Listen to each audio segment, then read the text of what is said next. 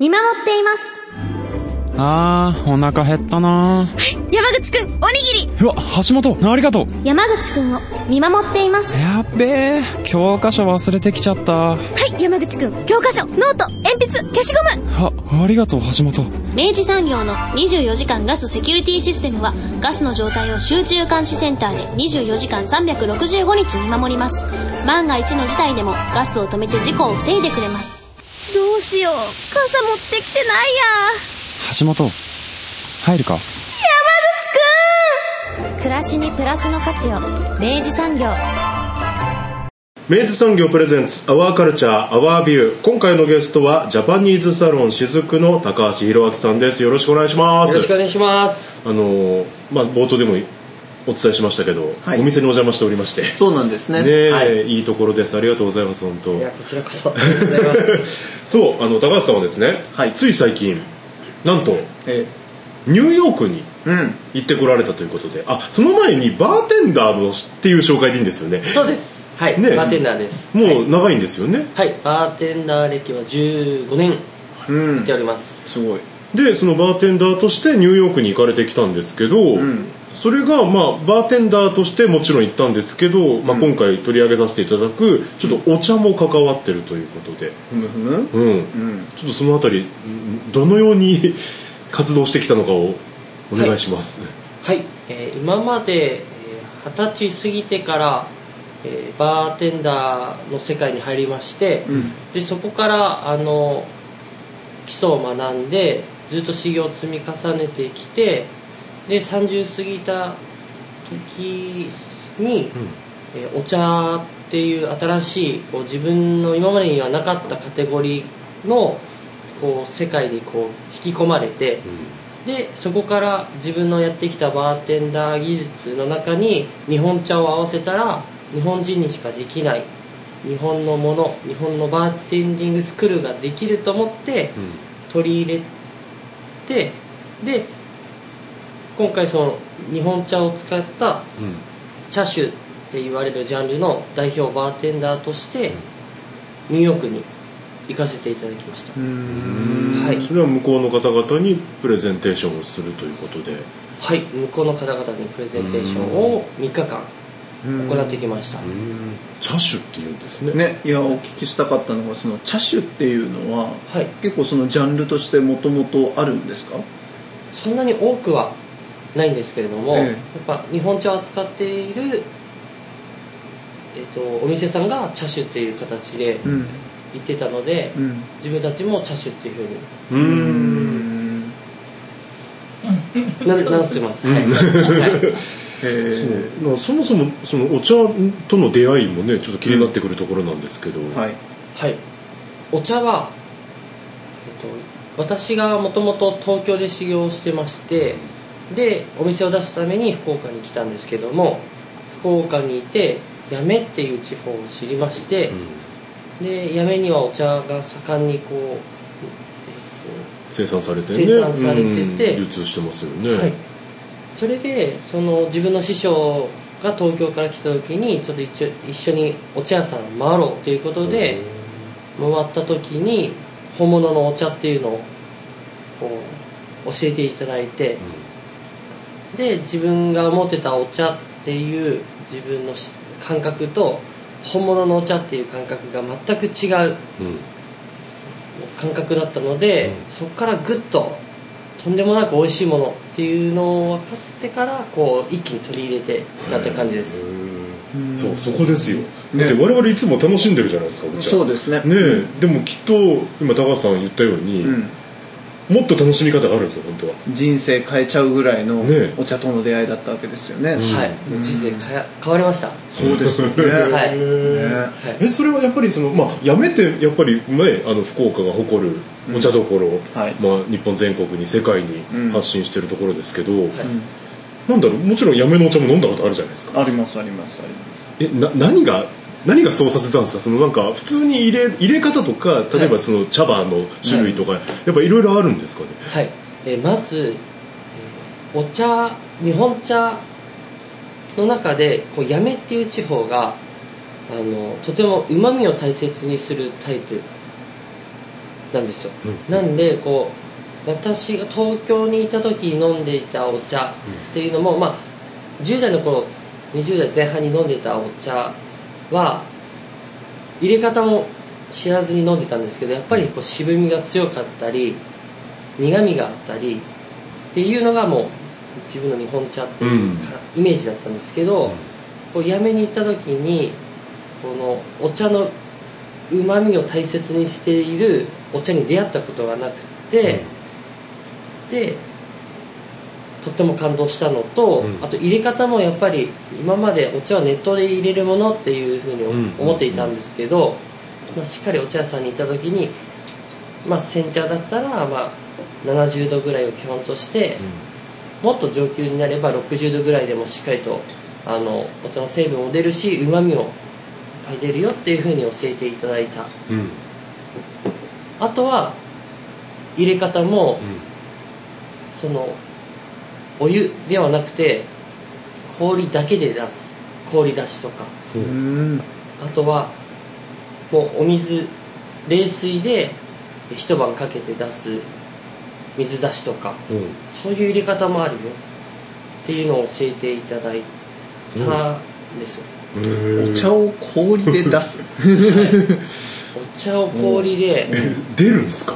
出るんです。うちの店でもやってるんですけど、うんまあ、今出してるのは氷出しっていうので、うん。でん八女伝統本玉露っていううん。日本でずっと1位に輝き続けているうん。玉露の茶葉を氷をかまして、うん。で24時間以上かけるんですね。そうすると、うん。もうじわーっと溶けていくんですけど氷がはい。ちょっとしか溶けていけないんで、うん。けど氷のすごい温度が低い状態なので、うん。もう日本茶の玉露の周りの成分が一番甘みが詰まってるんでほそこをゆっくりこう抽出していくんでもうとんでもなくもう衝撃が走るぐらいうまみが強い。うそうか。そのネットでやっちゃうと、その、まあ、中心の方にある雑味みたいなものもはい。出てる、出てます、はい。そこを氷でっていうねよく最初にやった人やりましたよね。これでうまみが出るんじゃないかって仮説を立ててそれきっとやられたわけでしょ。はい。じゃあうまみっていう観点から言うと、そのおお湯よりも、はい。やっぱ温度が低い水、まあ、もっと言うと氷の方がうまみだけを出すことができると、はいそうです。へえこれって多分その、まあ、もちろんやめちゃだけではなくて、はい。我々が普段接しているものでも使えるやり方、はい。うん。十分使います。すごい。あちょっとお茶の入れ方ちょっと自慢してたじゃないですかああそうですそうです。以前ねあのこのお店にあの友安さんに連れてきていただいた時に、僕は僕であのお茶が、まあ、割と好きで、うん。であのそうあのお湯をね、うん。あのやっぱりそうおっしゃる通りであの熱いのをそのまま入れちゃうよりは、うんうん。一回こうなんていうんですか？あの急須に入れて、でそれで、えっと、お湯飲みにね、うん。あのそれぞれお湯継ぎ分けて、うん。で冷ましてでもう一回その葉っぱのあの入れた急須におその各うんうんお湯飲みから戻してうん。僕は入れてるんですね、うんうんそうするとね結構丁寧にあのあ甘み甘みがちゃんと出るうんうんうん。美味しいお茶になるもんですから、うん。僕は結構それでやってるんですけどそれどころじゃなかった。でもまあそのやり方ももうやり方としてはいいやり方もう正統派というかもうしっかりとお茶を知ってる方が入れるお茶の入れ方です。お茶屋さんが基本的にそういうふうに教えていただくのでこういうふうに入れてくださいっていうのはもうそういうふうに。あそうなん。ですね、これあのお茶の世界って多分もっとどんどん突き詰めていくと、まあ、いろんなこう分野に、うんね枝分かれしていくと思うんですけど、うんはい今お話伺ったのっていうのは、まあ、いわゆる作法的な入れ方というか、ものじゃないですか、うん。やっぱこうその原材料というか、うんうんうん。茶葉としても結構やっぱいろいろ種類によってはい。違うんですよね、はい。きっと、はい。やっぱりこう特徴がそれぞれあのワインのようにうんうん。ありましてほう。こう例えばサイミドリっていう品種があるんですけどそれは、まあ、煎茶としても出してるんですけどサイミドリ自体がもともとうまみがたっぷりある。成分なあのたっぷりあるお茶の、えー種類なのでもうそもそもそれは大体基本的に玉露にされていたりえー、とあと矢吹田っていう日本で7割8割ぐらいあの使われているのは、まあ、基本的に育てやすいっていうのもありますしもちろん玉露にもなるんですけども基本的にはこうしっかりと渋みもあるので煎茶をベースにブレンドしますよっていうそれぞれやっぱり全く違う特徴があります。でどんどんあの品種も改良というかうんされていて、まあ、最近だとキラリ31っていう品種も出て今それをやめのお茶屋さんたちがあのまた新たな、品種を改良してでそれが今玉露としてうまみがたっぷりなものを作ってで販売しようかほう。っていうようになってるんでもうどんどんこう新しい品種でしたり。はい。へえすごい奥深きですね。え。すごいや。えごめんなさい。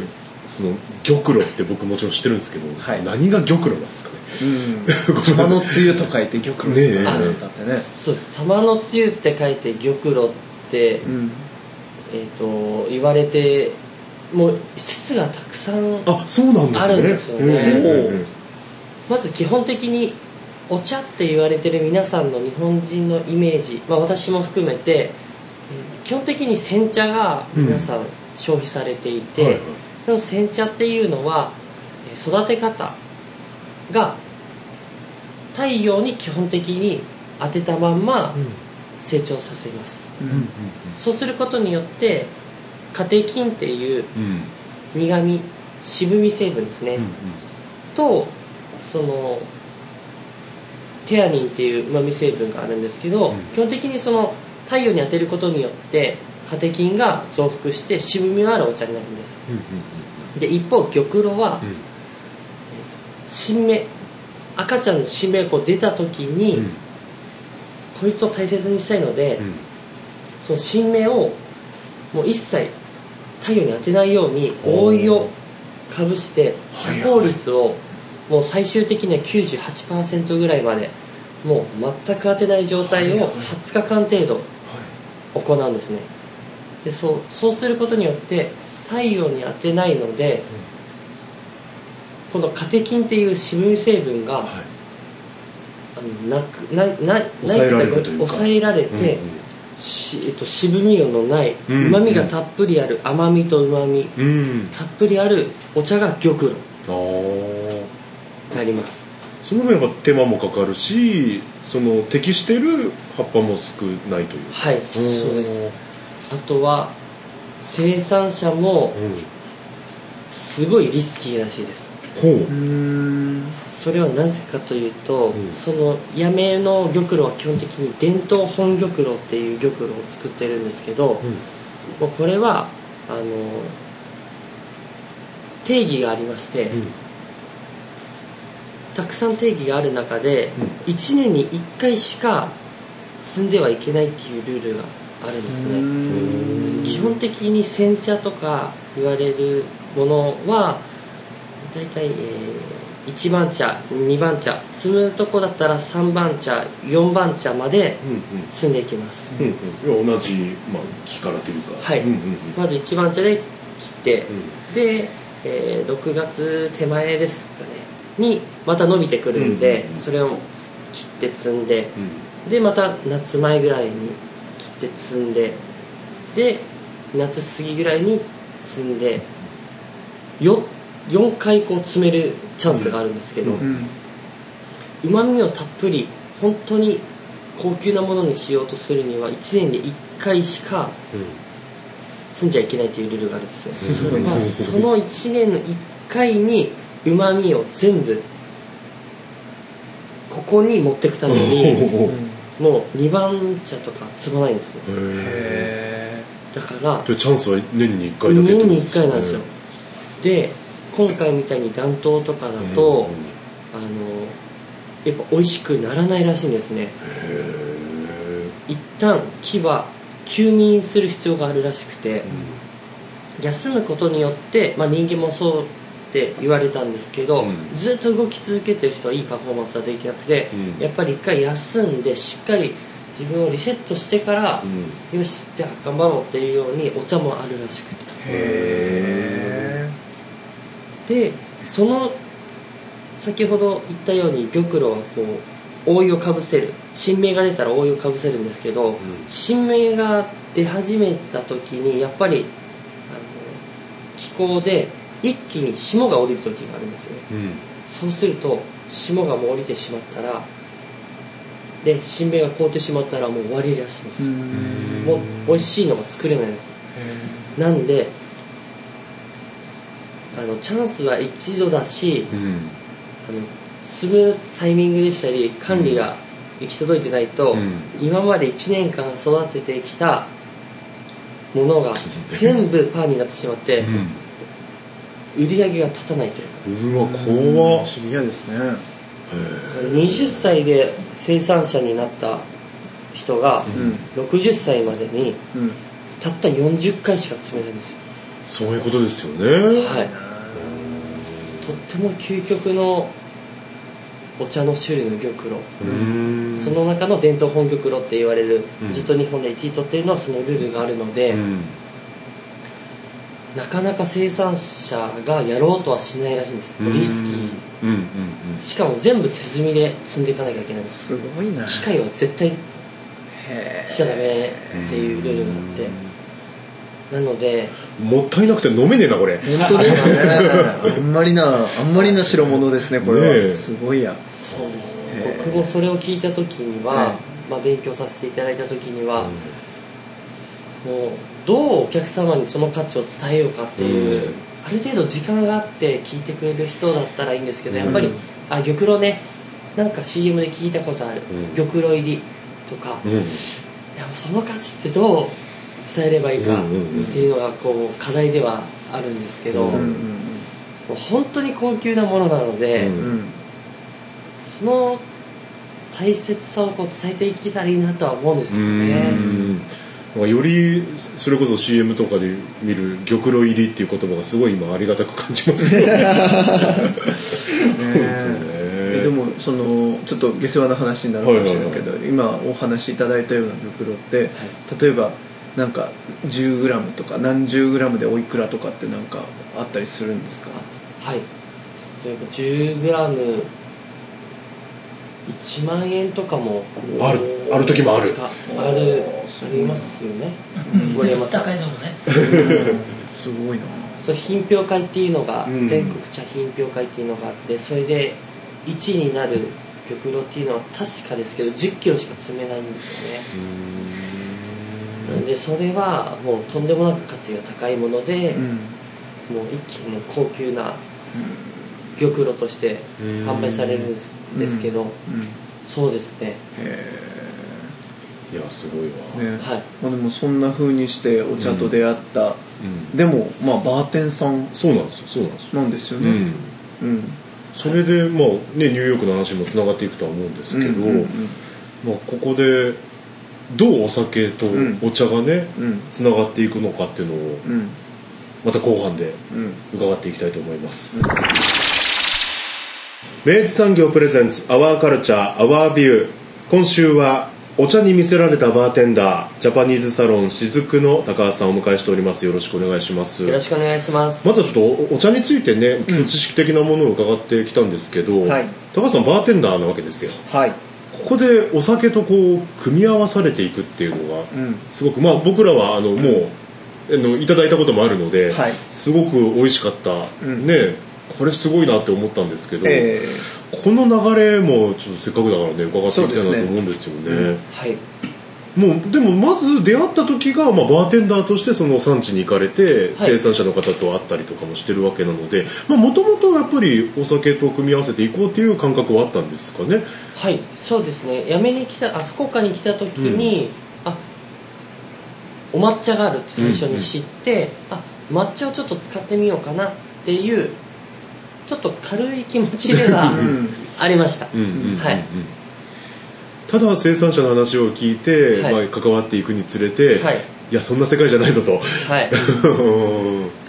その自分が作ってた感覚もあるので、それを知った上でさらに行くと、この人たちの顔をこの人たちの努力を味に乗せるカクテルに仕上げなきゃいけない、うん。自分の感覚でただお茶を使って、うん。あお茶を使ったカクテルですって言ってもその生産者が飲んだ時に、お茶の味がしないとか、うん。これでは私が作っているお茶のいいところの味が出てないっていう風に捉えるんじゃないかなって思いましてあやるなら本当に本格的に研究して、うん。その生産者の顔が見えたり、その生産者が誇りに思えるようなカクテル茶種を出さなければいけないと思って、どんどんその世界に入っていきました。うん。あのメニューあるんですよ、ええあのもちろんあのこうリクエストとかしてもお答えいただいて、ええはいオリジナルのものを作っていただけるんですけど、はい。友也さん実際そうしてらっしゃるんですよね。そうですね。あのメニューがありまして、まあ、あの煎茶ほうじ茶、玄米茶、うん。えー抹茶玉露と、まあ、大きく分けられててその中にこういろいろうん。また組み合わせが、えーあったりするんですけど、はいまあ、やっぱりそのお茶の種類によっても、まあ、合う作り方とかあるでしょうし、はい。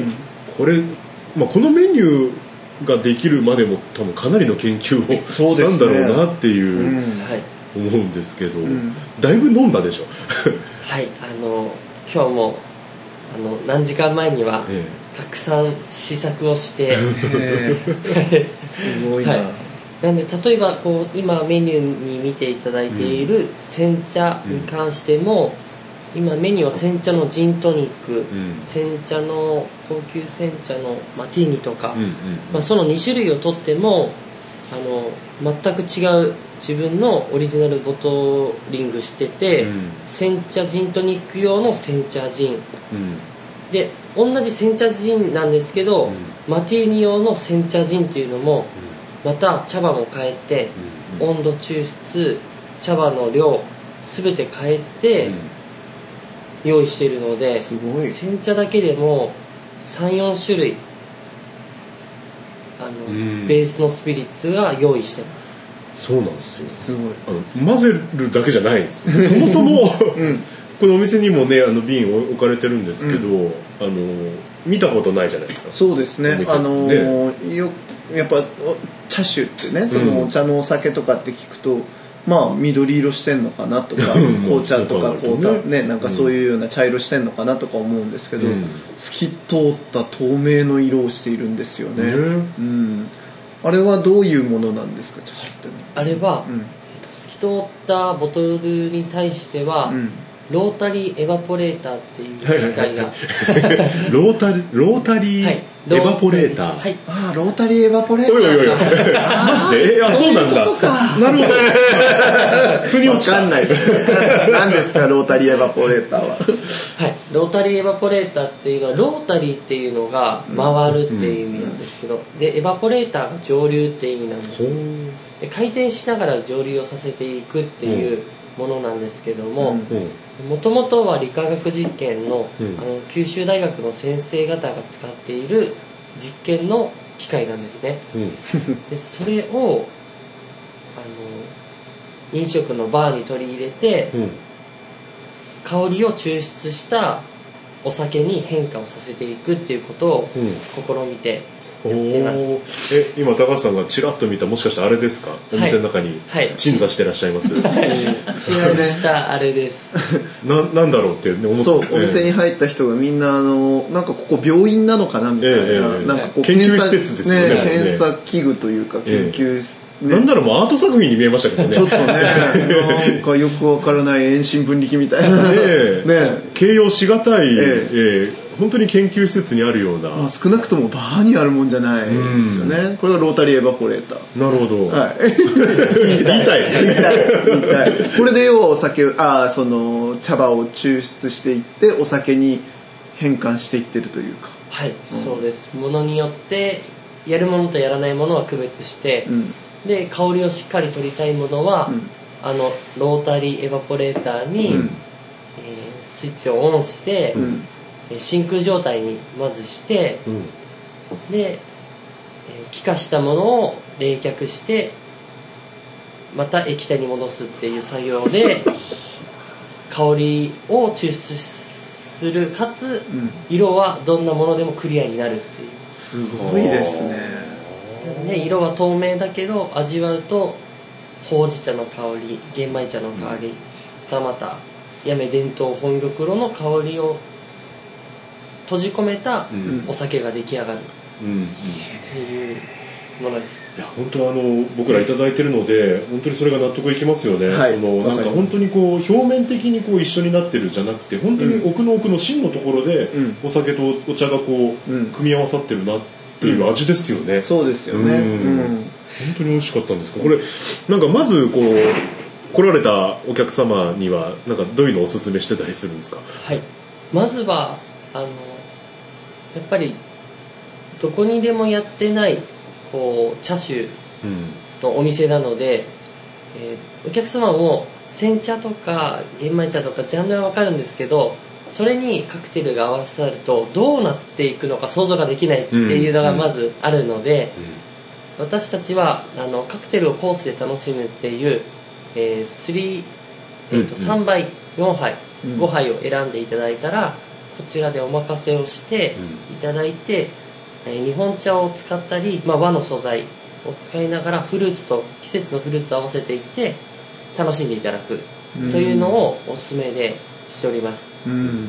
でまずはそこであの分からない方はこういう組み合わせがあるんですよって楽しんだ上でで例えば3杯飲んでいただいて、じゃあ最後の1杯はあのアラカルトであの煎茶の中から1品頼もうかしらうんとか、でこうどんどんこうお客様の分からないものをこう埋めてって、最後は感動していただけるように提案はしておりますあの本当メニューも多彩で、うん。あのまあ、その煎茶ほうじ茶玄米茶っていろいろ種類がある中で、その単純にそれがじゃあお酒としてだ、出てるかっていうとそういうわけでもなくてですね、うんうん。ほうじ茶深みモスコミュールとか、うんうん。ほうじ茶とレモングラスのモヒートとかって言って、ね、あの僕すごいこれワクワクしたんですよね初めて来た時に、まあ、僕ほうじ茶好きでよく飲むんですけど、それとレモングラスのうん。モヒートですってみたいな。全然マリアージュが想像できない。けどなんかワクワクするみたいな、なんか小道さようにそんな感じでこうお茶もお茶だし、それにこの種類のお酒を組み合わせて、うん。メニューになるのってどういう味っていう、うん。全部試したくなるようなラインナップですよね、うん。なかなかなかなか時間かかるでしょ 一品できるまでは。なかなか時間がかかります。どんどん新しい商品をこうクリエイティブに、えー作っていきたいっていう思いはあるんですけど、うん。やっぱり繊細すぎて、うん何でもかんでも合わせていいやっていうものではな,、うんうんうん。なかったのでやっぱり時間は本当にかかります、うーん。そうそれが僕はもともと知り合いでもあるのでその昔からあの飲みに行かせていただいてたりするお店でも、あのこのお店はあの最近なんですけどねできたのね、はいはい。あの違うお店の時によく行ったりとかしてたんですけど、ん。なんだろうなんかこんなこんなとこって僕他知らないんですよね。そうですね。なんかもうここで今文化生まれてんだなってちょっと思ったんですよね、なんでちょっとこの番組でも取り上げてみたかったんですけど。まさしく、うん。うん。これどんどんアイディアは出てきそうですよね。はい。どんどんアイディアをもう何と合わせるかっていうのはもう常に考えているので、もうどんどん増えていくと思います。これ実際生産者の方々って、はい。その高橋さんが作ったカクテルとかっていうのは召し上がったりもしてるんですか？あのここに来ていただいて飲んでいただいたりもしています。はい。どうです？あのご反応は？あ反応はですね、うん。あのとても感動していただいたり、うん。もっと茶葉を提供したいとかうん。言っていただいているので、ん。もう本当にありがたく思ってます、うん。はい。まさかね自分の茶葉がそのお酒になってしかもそれが例えばレモングラスのモヒートとして、うんうんうん。ね、出されたりとかって想像もしないと思うんですけど、うん。はい。やっぱそのなんかあの新しい提案混ぜ方だったりとかその組み合わせみたいなのっていうのは驚かれるんじゃないですかやっぱ。はいそうですね。やっぱ日本茶はあのあくまでお茶として飲むっていうのがやっぱ頭の中に皆さんあるので、うんそれがお酒になったら茶種になったらカクテルになったらどうなるのかっていうのがやっぱ皆さん想像がつかないので、うん。やっぱそこはしっかりその中でお茶をしっかり感じるカクテルが出来上がってたらやっぱり感動はしていただけます、うん知らなかったこんな可能性があるのっていうふうに言っていただけます、なんかだからねあの茶葉育ててる方からすると、うん。あの自分たちのその持っているうん。もの素材のポテンシャルみたいなものをうん。どんどんこう広げてくれるね、うん。高橋さんが、うんうん。いいですよねそういうのね。ねえ、まあね、先ほどあのアイデア尽きないという話も伺いましたけど、えーまあ、企業秘密とは思いますが 今こんなこと考えてますみたいなあります？言えない？いやえっと今ですね。自分がチャレンジしたいことは結構こう多くて、うん。まずはもっと今メニューに載せてるのは、うん。まあ、煎茶ほうじ茶玄米茶抹茶、玉露がベースなんですけど、日本にはもっとあの頑張ってる生産者の方だったり、うん。そこでしか取れないお茶もあるので、うん。やっぱりこうお茶を使っているバーとしましてはもっとこう全国のお茶も少し取り入れて、うん。お茶ってこんな世界があるんです。でここにはこういう特徴があって、うん。でしっかりこうそのさっき言ったように生産者の顔が見れるようにやっぱうん各々特徴が本当にあるので、うん。それをその各県のうん。お茶を使ってカクテルに表現しようっていうのでしたり、まあ、直近で言う話だと、まあ、これは分かんないんですけどこうニューヨーク行って自分がインスピレーションを受けたのは、やっぱほうじ茶って香りがとってもいいうん。うんものに対して少しこう世界に行くぞっていう意味もあるので、うん。ちょっと洋の要素をそこで、まあ、レモングラスモヒートでも取り入れてるんですけども、うん。例えば感覚をちょっと一本外して、うん。キャラメルポップコーンとほうじ茶を合わせたらどうなんだろうっていう、その普通では合わせない。けど頭でこう折らせるんじゃなくて、うん。あのほうじ茶の本当に浅入りのほうじ茶の香香りにキャラメルポップコーンの少しこうなんですかねバターの風味もあるし、うんうんうんうん。キャラメルの香りもあってこれをこううまく合わさった時に海外の方はより日本茶をもっと知ってもらえるんじゃないかなっていう。やっぱり全く知らないものを「はいどうぞ茶種飲んでください」っていうよりかは、うん。あっちにあるものを身近なものを少し取り入れることによって、でしっかりお茶も感じるものを完成できたらもっと日本茶がこう縮まってあジャパニーズティー面白い。うん。ジャパニーズティーカクテル面白いっていう風になるんじゃないかなとか、うんそうか。はい。まずお茶だけでもその今は八女の皆さんと一緒に活動をされてますけど、そうか確かに全国各地、はい。ねお茶生産してるところありますし、はい。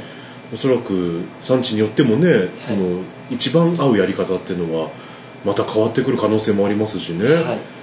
うわそうなってくるとでも今おっしゃったその海外の人って、まあ、今回ニューヨーク行かれたってことなんですけど、はい。そん今どうなんですか？例えばニューヨークの人ってお茶に対してのこうなんか距離感というかはい。どどんな感じだったんですかね、はい。今言われてるのが、まあ、私が行ったのはニューヨークなんですけど、はい今抹茶ブームのあそうなんだ。抹茶ブームなんです。へえもう抹茶茶抹茶っていうお店があるんですけど、ほまあ現地調査も兼ねてううん。行ったんですけど、もう内装は真っピンクなんですね。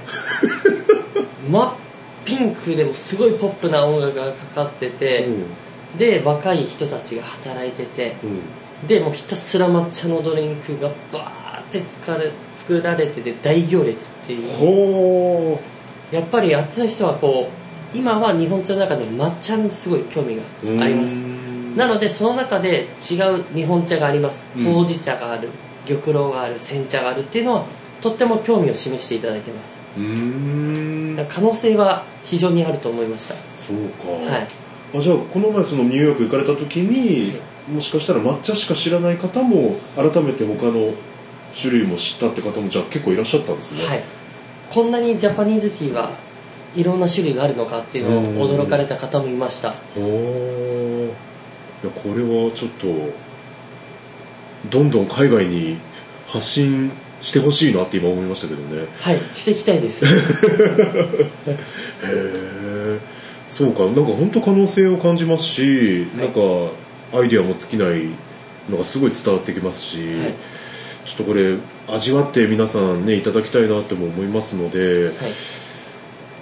普通にお店に来たらいろいろお話もねできますし、はいいろいろお話はもう自分ができる限りはさせていただいてます、あいただきたいと思います。ね。はい。ちょっと。はいはい。大丈夫？もう締めに行きますよ、最後感想とかいいですか？あそうですね。あそうですね、で最後宮下さんどうでしたっていうところ。あなるほど。そこから取りましたごめんなさいね。こっちの都合でね、ええいや宮下さん。はい。これもう可能性が広がっていきますよ。楽しみですよね。ねだし本当そのねニューヨークにも行かれたっていうことも含めてうん。なんかこれはなんか大大名うんこうからうん。始まって本当に世界の人に通用するものがうん。今まさしく目の前で生まれていってる感じがあってうん。楽しみですよね。あの僕も本当すごく好きなお店にうん。あの友也さん連れてきていただいてなってるのでええ。あのまた必ず来てそしてリスナーさんとこうん。こで一本交わしたいなとそうですね。思いますね。まあ、僕個人的にはあんま教えたくないんですが、えー改めて、はい。あのどこどう説明したらいいですかね場所は？え場所は大名にあるんですけども、赤坂寄りの、大正通りからはい。入って行ってすぐですもんね、はい。うん。大正通りからハローワーク。あハローワーク。ハローワークさんが右手に見えたら、左に入る道があるので、うんうん。左に入っていただいて、うん韓国料理のアプロはい。さんがあるのこで、れまた僕も好きな店ですけど。はい。そこの向かいのマンションの1階にぽつりと着物ランプが、うん。あのポンと灯ってるので、うん。そこにお店があります。着物ランプ。着物ランプね。うんあの見たらあこれだって思いますそうですね。ええ。うん。あのまあジャパニーズサロン雫で検索していただければ、はい。あの情報も出てくると思いますので、えちょっとここから始まる文化を皆さんもね、はい。感じていただきたいと思います。あのえ3時からやってんでしたっけ？はい3時から営業しています。はい3時よ？お昼の15時よ。夜はまあ1時過ぎとか2時ぐらいまで、はい。うわしゃー。すごいですなあまあ早い時間はもう研究しながらうんうんうんやっているので、うんうんうんうん。もしかしたら研究に没頭しすぎてちょっと時間がずれるかもしれません。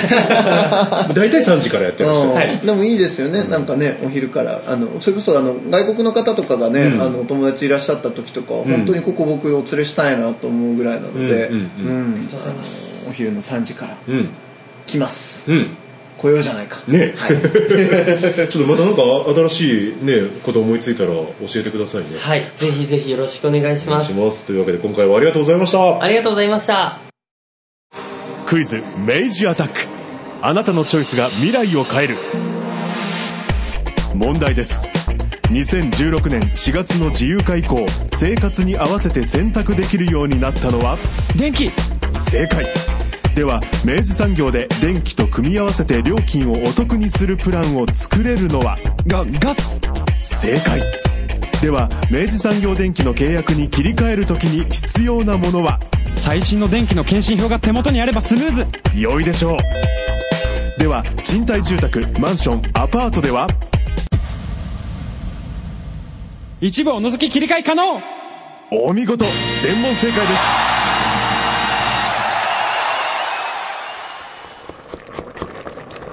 おいお母さん。うちのガス明治産業だっけ？暮らしにプラスの価値を明治産業。